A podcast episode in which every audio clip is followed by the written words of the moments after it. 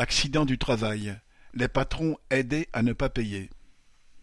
Profitant du vote à l'Assemblée nationale du prochain plan de financement de la sécurité sociale, le PLFSS, le gouvernement vient au secours des patrons qui seraient condamnés pour faute inexcusable dans le cadre d'un accident du travail ou d'une maladie professionnelle.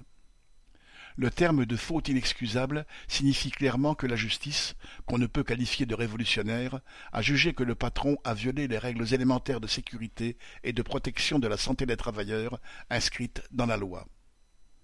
Mais voilà maintenant ce que dit l'exposé des motifs de la loi à son article 39. Citation. En cas de faute inexcusable de l'employeur, l'employeur ne sera pas seul à supporter la charge financière d'un préjudice, déjà en partie couvert par la rente ATMP, accident du travail, maladie professionnelle. Comme le dénonce dans un communiqué l'Andeva, l'Association nationale des victimes de l'amiante, indignée par ce mauvais coup, cela va conduire à diminuer de façon considérable la compensation financière due par le patron pour avoir violé la loi et provoqué le handicap ou la mort du salarié.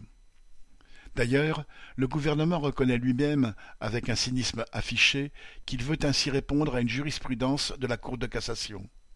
En janvier 2023, celle-ci avait en effet conclu qu'on ne pouvait pas limiter l'indemnisation des victimes de fautes inexcusables des employeurs. Le gouvernement met maintenant dans la loi l'exact contraire, ce qui diminuera encore le peu que pouvaient recevoir de leurs patrons les victimes ou leurs proches. Le gouvernement tient à se faire le défenseur des délinquants patronaux qui sacrifient la santé et la vie des travailleurs. Paul Sorel